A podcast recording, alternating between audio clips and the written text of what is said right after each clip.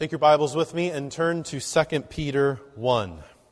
2 Peter chapter 1, we're going to look at verses 3 through 11 in our study of God's Word this morning. You can follow along as I read these words, and as I read these words, keep in mind that these words carry the same weight as if Jesus Christ Himself were here speaking them to us this morning. 2 Peter 1, beginning at verse 3 as his divine power has given to us all things that pertain to life and godliness through the knowledge of him who called us by glory and virtue, by which have been given to us exceedingly great and precious promises, that through these you may be partakers of the divine nature, having escaped the corruption that is in the world through lust.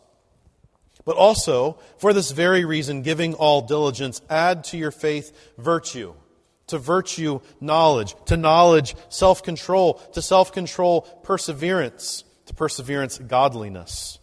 To godliness, brotherly kindness. And to brotherly kindness, love.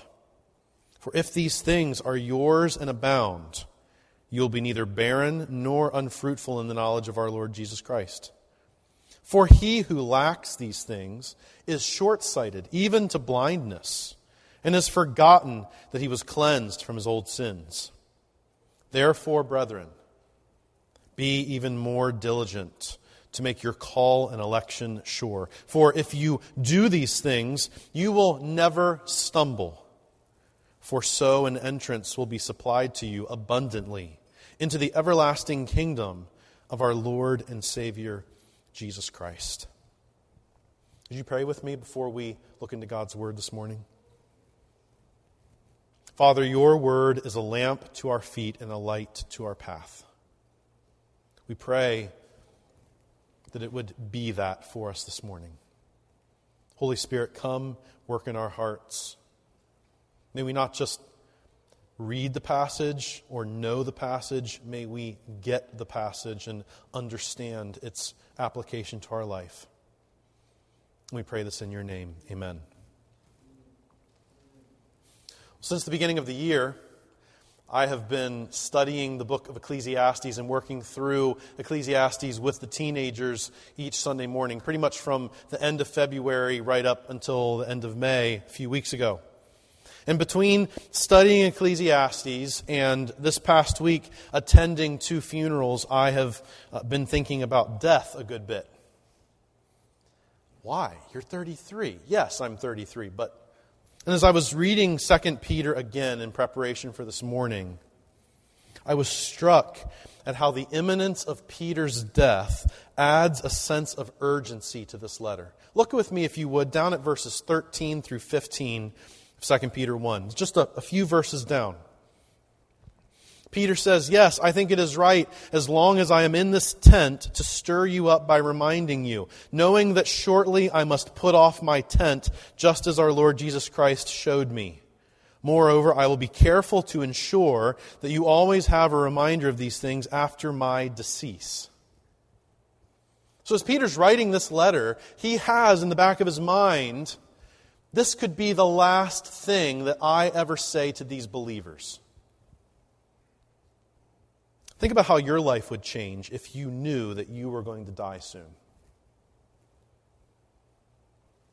What would you want to make sure others knew? What would you want to share with them? What would be bits of wisdom you would want them to know and live by in the event that you passed on?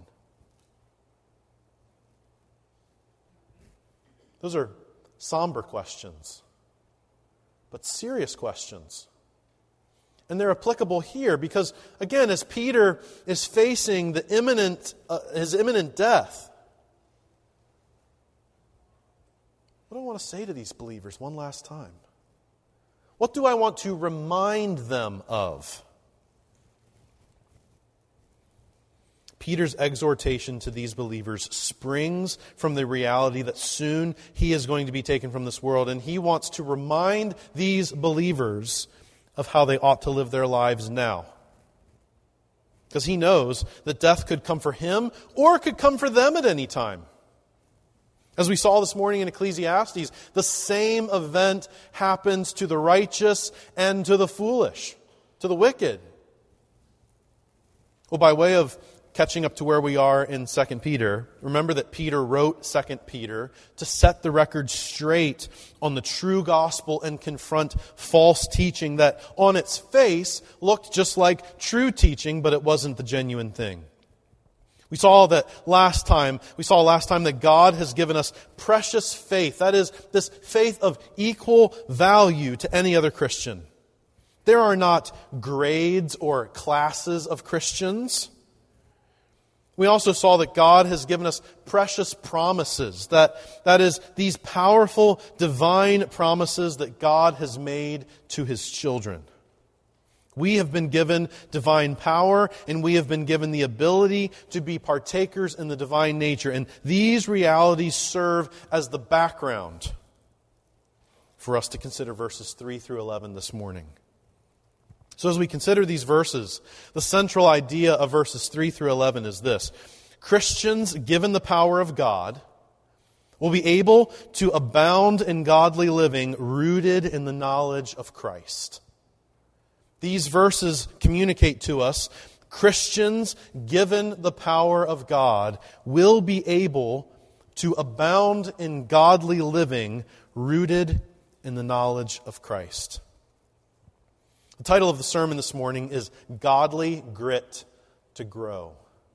Godly grit to grow. Would you consider with me first the power to grow in verses 3 through 4? The power to grow. We see this in verses 3 and 4. Remember that in Christ we have been given everything we need for life and godliness. Everything.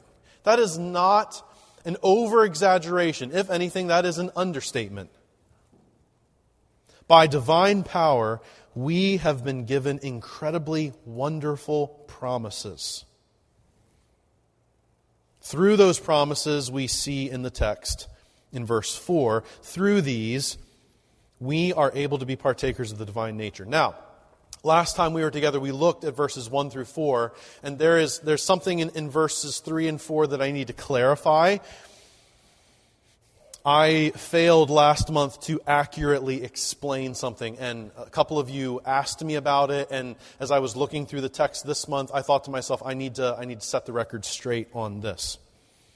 So last month, I almost made it sound that there was a chance Peter is saying we could become perfect in this life. That because we've become divine or partakers in the divine nature, cool.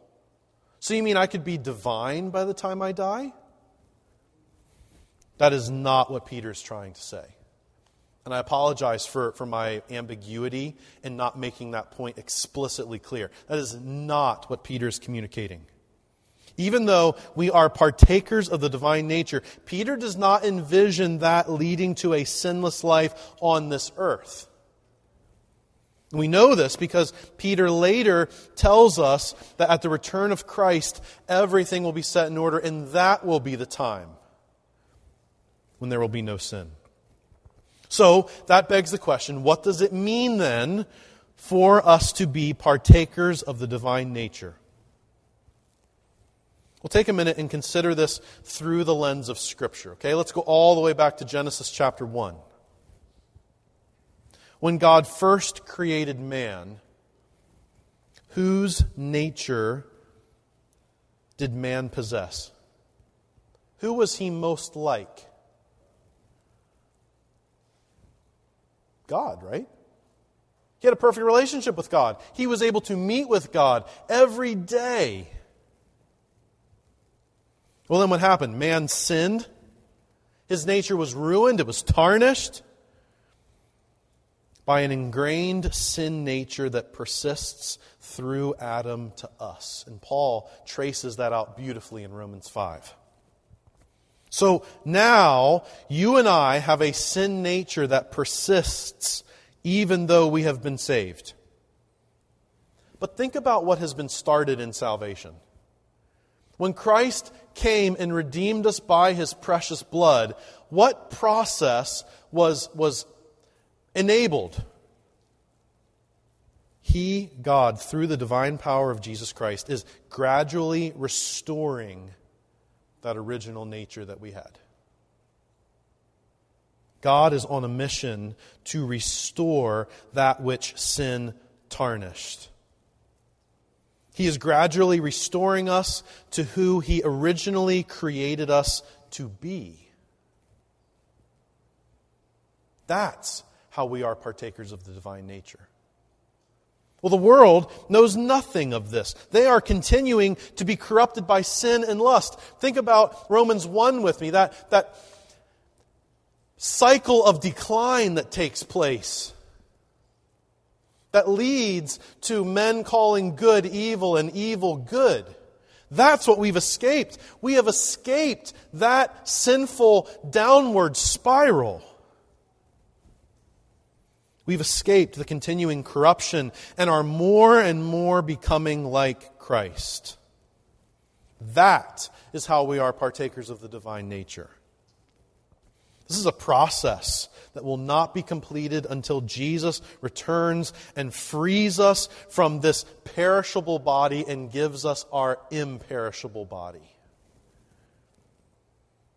1 Corinthians 15, we are longing for that day where he, where he will come and he will do that.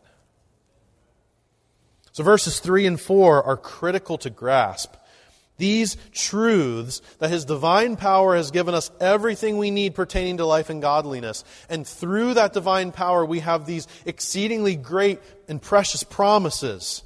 It's critical that we grasp those realities because if we don't, we will view verses 5 through 11 outside of the gospel. Rather than pursuing godly growth through grace, we will pursue growth through our own legalistic effort. We will do better. We will try harder. We will live life by a checklist that we can't keep on our own. Paul picks up this theme in Philippians 2 when he says, Therefore, my beloved, as you have always obeyed, not as in my presence only, but now much more in my absence, work out your own salvation with fear and trembling. For it is God who works in you, both to will and to do for his good pleasure. So, as we consider the power to grow, Christian, how often do you find yourself wandering away from the grace of God into a way of living that is void of divine power? How often do we seek to cease a sinful habit without divine power? or to cultivate a godly habit without divine power. This is past Wednesday we were talking about James 1:19 where James tells us to be quick to hear and slow to speak and slow to anger. How exactly am I supposed to do that? Well, I can create a checklist, right? I can even like make a post-it note and slap it on my bathroom mirror. And when I come in first thing in the morning, note to self, be quick to hear and slow to speak and slow to anger. Oh boy, that's not going to turn out too well. Or I can come to 2 Peter 1 and I can say, Whoa, God has given me the divine power that I need to be quick to hear, slow to speak, and slow to anger. God, help!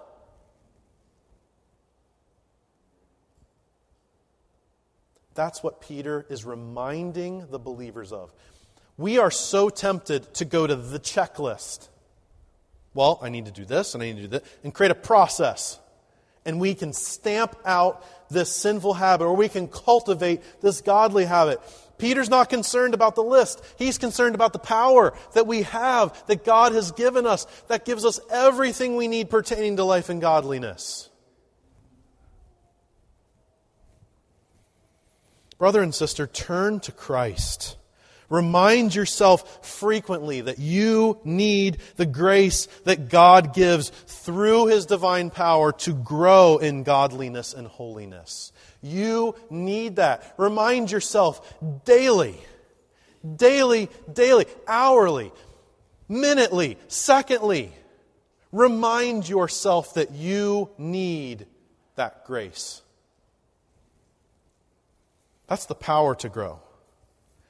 In verses 5 through 7, though, we see the path to grow. The path to grow. Peter says, But also for this very reason, giving all diligence, add to your faith virtue, to virtue knowledge, to knowledge self control, to self control perseverance, to perseverance godliness, to godliness brotherly kindness, and to brotherly kindness love. Eight things. Eight values, virtues that should be present in our life. Add them. All right, cool I'm just going to put them in my Amazon shopping basket. I'll get free prime delivery. They'll be here by, they'll be here by Tuesday, right? I wish that was how that worked. No, actually, I don't wish that was how it would work because the package might get lost or uh, any number of issues. But notice that Peter starts verse 5 also for this very reason. For this very reason. What very reason? for this very reason. This first phrase directs us back to the divine power that equips us with everything we need for life and godliness. Here again, Peter is reminding us and reminding us because what we just read that a verse ago, but we already forgot it. For this very reason, because God has given you everything you need for life and godliness. Martyn Lloyd-Jones, on this passage, commenting on this passage, said this Before there can be activity, there must be life. There must be muscles. There must be the faculties and the propensities. And that is the position of the Christian. He has been given all of this. He has these muscles, these spiritual muscles. All things pertaining to life and godliness are given. He goes on to say, We are given the farm. We are given the implements and all that is necessary. We are given the seed. What we are called upon to do is to farm. Brothers and sisters, that is what Peter is exhorting us to this morning. God has given us everything we need. He's given us the property, He's given us the implements, He's given us the seed. Go farm.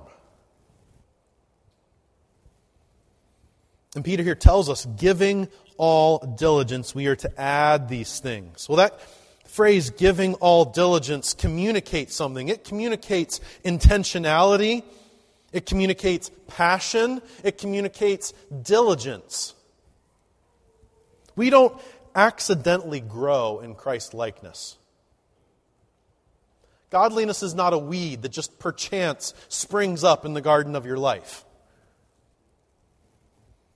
It is something we must exert effort and energy for. This is what Paul had in mind in our scripture reading this morning. In 2 Timothy 2:15, Timothy is commanded to be diligent. And then Paul talks about two examples of false teachers, Hymenaeus and Philetus, who fell away and they are like a cancer to the church. These false teachers were not diligent. They did not give all diligence to add these things. They ended up falling away from the truth and bringing damnation on themselves. And Peter is following in the same vein. In light of the false teaching that is coming, and we're going to see that in chapter 2 in a few months, it is critical that these believers and that you and I exercise godly grit to grow in godliness. That's what Peter is advocating for here. And remember, in case we forgot, remember, we don't do this in our own strength. We have been given divine power that gives us everything we need for godliness in Christ. So, for this very reason, giving all diligence, add. That's a very simple word, right? And, as soon as I read that, my mathematic brain says, ah, plus sign. But it's not that simple. This is not just like a, okay, so this is like a recipe. So we're going to take a little bit of this, and we're going to add a little bit of this to it, and add a little bit of this, and a little bit of this, and we're going to mix it all up and put it in the pan, and voila, godliness. No. This is a much deeper word. We, we could translate this word literally to provide at one's own expense to provide at one's own expense. This means that growing in godliness requires an investment. It requires time, effort, and resources. This word in, its, in the original language was used in secular uh, realms to talk about a, a, sponsor that would, that would put on a, a choral production in, in, a, in a meeting area in the town. They would add everything that was needed for this choral group to perform. So they would, at their own expense, furnish and set up and provide. And these were not meager, bare bones things. No, these were lavish things. This has the idea of supplementing something lavishly without sparing expense. In our day, we might say, give your faith the VIP treatment. Together, this list of virtues illustrates the truly good life found in Christ Jesus. What's life look like in Christ Jesus? What, is, what does a truly good life look like? It looks like this, verses 5 through 7. So consider these eight virtues. The first one on the list is faith. That's the, the first, the, the base virtue. And, and here it is not necessarily referring to a body of teaching as much as it is belief in Christ that leads to salvation. That we are to have faith in Christ and that that leads to salvation. So there is salvation, add to that virtue. Peter has in mind here God's moral excellencies. And in this situation, God's moral excellencies ought to be reflected in his people. If we are God's people, if we have been given a faith of equal standing in Christ, then the moral excellencies that God exhibits should be reflected in us. So add to your faith virtue. To virtue, knowledge. Knowledge, this is, this is not just academic learning, this is not head knowledge. Peter here is speaking of a deep, personal, relational knowledge. This is an intimate knowing of someone. This is relational. Add to your faith virtue, to virtue knowledge, to knowledge self control. Self control being restraint of one's emotions, impulses, and desires. Specifically, submission of those things to the Holy Spirit's control. That's, that's repeated in Galatians 5, right? As, in the fruit of the Spirit, self control. To self control, perseverance. Perseverance is steadfastness. It's standing steady in the face of difficulty. It is endurance. That is to be added to self control. Well, to perseverance, we are to add godliness. Godliness is, is a Godward orientation of life. So, what is your life oriented around? Godliness is having a Godward orientation of life. It, it, it, works itself out in our thoughts, in our feelings, in our attitudes, in our actions. Godliness is the first commandment in action. Shall love the Lord your God with all your heart, with all your soul, with all your strength. What's that look like? Godliness is what that looks like. To godliness, brotherly kindness. This is a familial love. This is something Peter commands several times in 1 Peter in, in his original letter.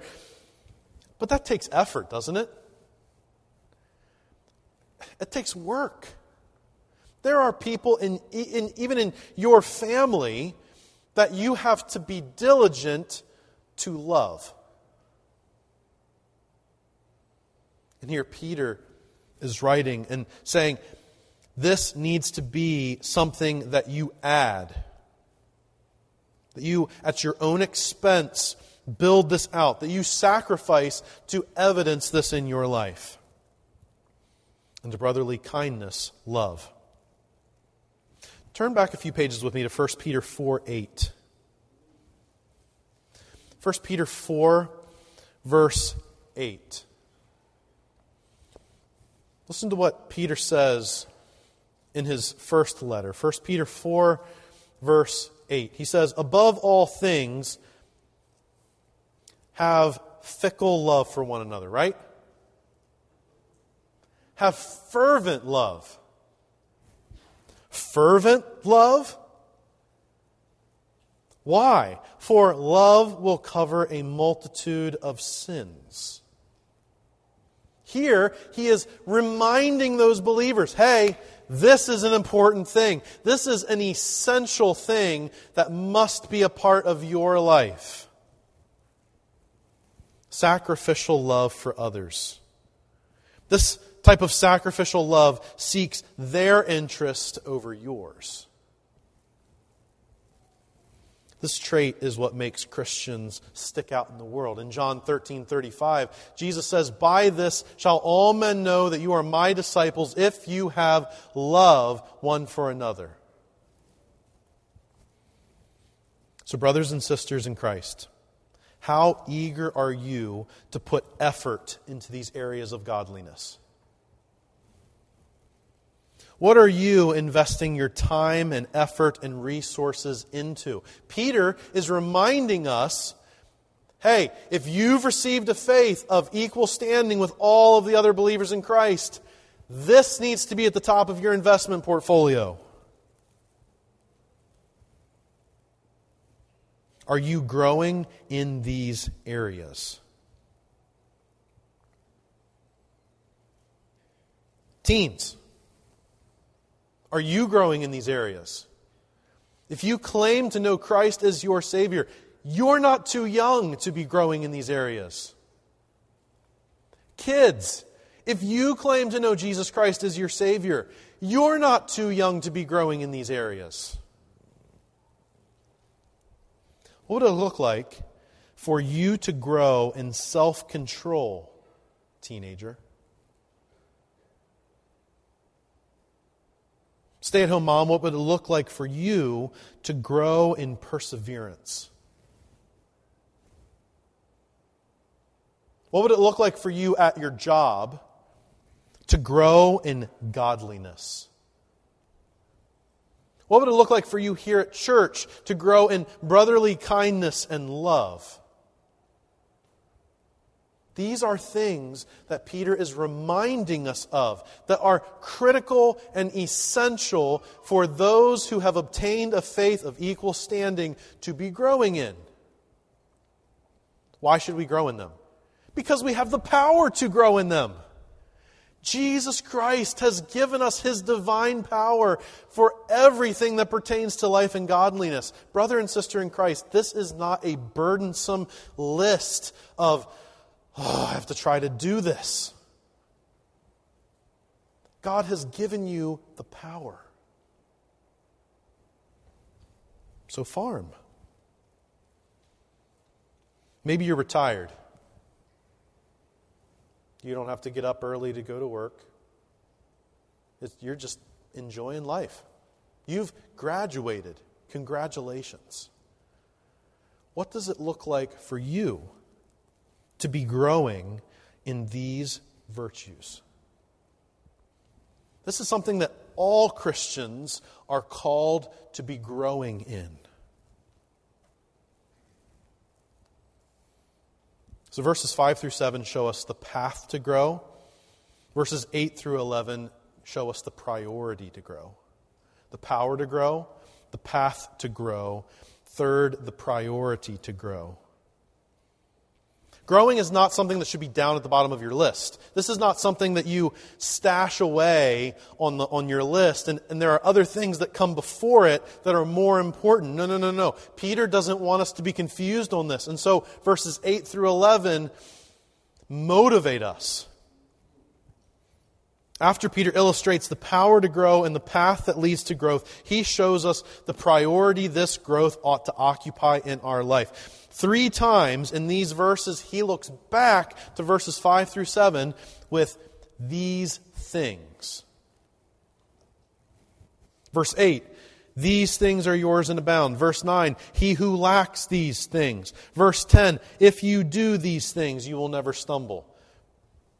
So Peter here is focusing on the fact that as he's writing to these believers, it would be natural for them, it would be natural for us to say, yeah, I need to do that later.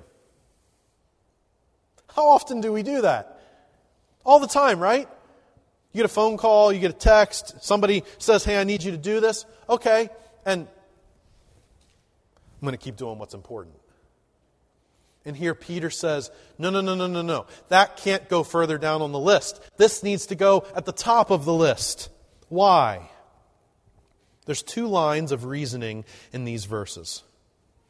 Verses 8 and 9 tell this. They say this to us. The things in verses 5 through 7 ought to be abounding in you if you're a true follower of God. They ought to be abounding in you. If you're here this morning and, and you claim to know Jesus Christ as your Savior, these things ought to be abounding in your life. That's what he says in verse 8. If these things are yours, if they exist, and they abound, they're increasing, you will be neither barren nor unfruitful in the knowledge of our Lord Jesus Christ. Recall back to John 15 when Jesus says that He is the vine, He's the vine dresser. What does He do to branches that are not producing fruit? He, he trims them, He prunes them back. So, another implication then is if these are not abounding and if they are not yours, Peter's conclusion is he who lacks these things is short sighted, even to blindness, and has forgotten that he was cleansed from his old sins. So, if you look at your life and you say, Whoa, I don't really see a lot of these, uh, period. You need to be warned by verse 9. Verse 9 is a, is a somber warning to you. This is not normal. For he who lacks these things is short sighted. He has forgotten. That, that was Israel's problem. Israel's problem was they forgot God. Peter here is reminding us don't forget him. Tap into the power that he has given you and grow in Christ likeness. Second line of reasoning is in verses 10 and 11. And here, Peter tells us that prioritizing growth in these virtues that we saw in verses 5 through 7, prioritizing growth in them prevents you from stumbling. It ensures your calling to eternal life in God's everlasting kingdom. Notice he says in verse 10, therefore, brethren. There's a conclusion here. Be even more diligent what did he say in verse 5? He said we were supposed to give all diligence, right? So here in verse 10, what does he say? Therefore, brethren, be even more diligent. So if you max out on, on pursuing Christ likeness, re- reach the next level. Get into overdrive for this thing be even more diligent to make your call and election sure. Was Peter just dropping theological terms willy nilly in this letter? No, he's, he's already referenced these two things. Look back with me, if you would, to 2 Peter 1 1. 2 Peter 1 1, he introduces himself Simon Peter, a bondservant and apostle of Jesus Christ, to those who have obtained like precious faith with us by the righteousness of our God and Savior Jesus Christ. You have been given something. God has chosen you for that. There's the connection with election. Drop down to verse 3. His divine power has given to us all things that pertain to life and godliness through the knowledge of Him who called us. There's the connection to call. So be even more diligent to make your call and election sure. For if you do these things, you will never stumble. Really? For some of us, that might be an incredible gift. Not physically stumble, spiritually stumble. Because in chapter 2, we're going to learn that these false teachers, man, they have done some royal face planting spiritually. In 1 Timothy, Paul talks about how Hymenaeus and Alexander have made shipwreck of their faith. That is stumbling on a grand scheme. If you do these things, you will never stumble.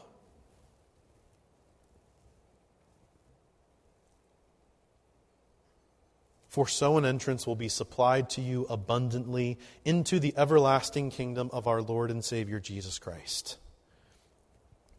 Notice in these four verses the abounding and generous nature of these things that ought to be present in your life. These are not trace amounts of godliness that Peter is calling for. He is calling for Christians to work at being dominated by these qualities. These things ought to be abounding, overflowing, abundant. Christian, there is a sober warning here for us. If you look at your life and don't see a persistent diligence to grow in godliness and holiness, can you call yourself a Christian? That's not me, that's the text. Peter is asking that question. Peter tells us that if this is true, we need to take a long look in the mirror.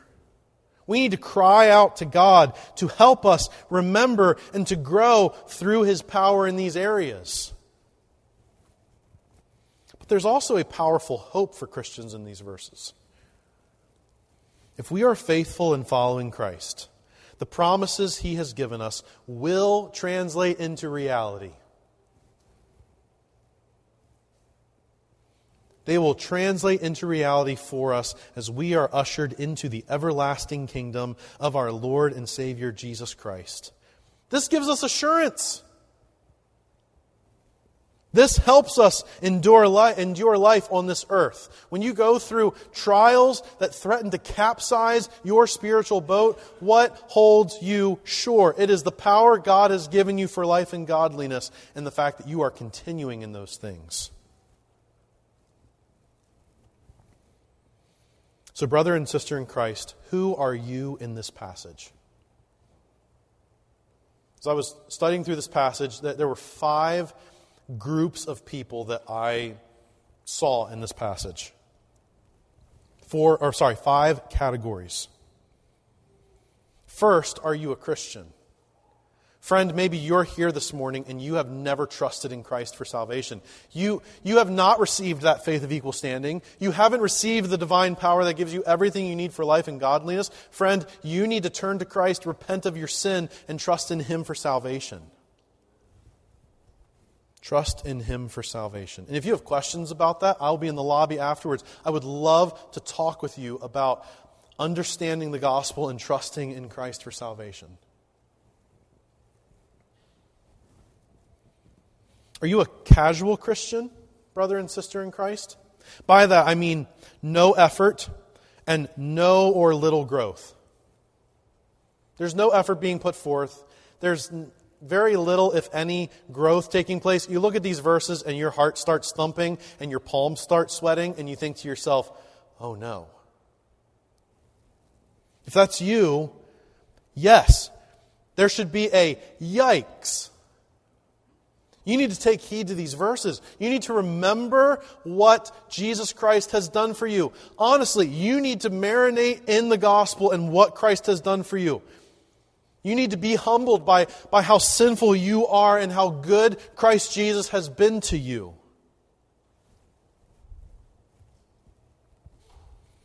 Maybe you're a legalistic Christian. There's lots of effort. You are pushing and pushing and pushing. The veins in your spiritual head are popping. You are, you are trying to achieve these things, but you have no power. Brother and sister in Christ, if that's you, stop trying in your own strength. Trust in the power that God has given you through Christ. Maybe you're struggling, Christian. There's some effort, but there's no consistency. You want to pursue those things. You see, yes, this is a priority, and, and you want to grow in those things, but there's no consistency. You are a struggling Christian. Brother and sister in Christ, pray and ask for God's grace to compel you to abound in godly growth.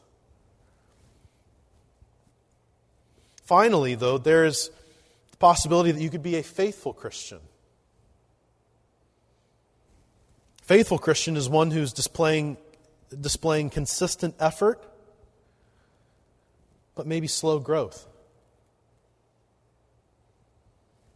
The effort's there, you know the divine power that God has given you gives you everything you need for life and godliness, and you are walking in that power. But the growth. And you look at this passage, and you might start feeling nervous. And, oh man, I mean, like, I don't know, my brotherly kindness is really lacking. Oh, what am I? Oh no. Brother and sister in Christ, if, if you are a faithful Christian, be encouraged. Be steadfast. This is not a sprint, this is a long race. So keep being consistent. Keep putting forth the effort. Keep investing in faith and virtue and knowledge and self control and perseverance and godliness and brotherly kindness and love. God has given us the power to grow. He's shown us the path that leads to godliness. Now let's make walking that path a priority. So may God give us godly grit and grace so that we may grow in the knowledge of Jesus Christ our Lord. Amen. Let's pray.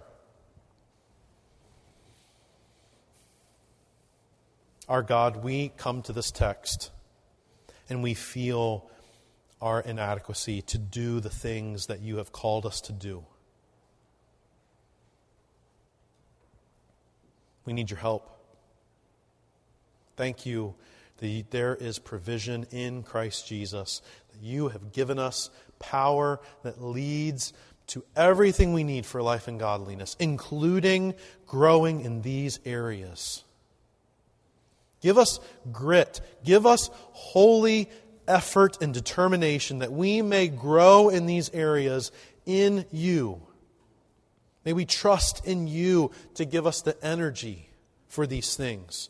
May you give us the determination that we may, by your grace, enter into the eternal kingdom that you have provided for us through our God and Savior, Jesus Christ. It is in His name we pray. Amen.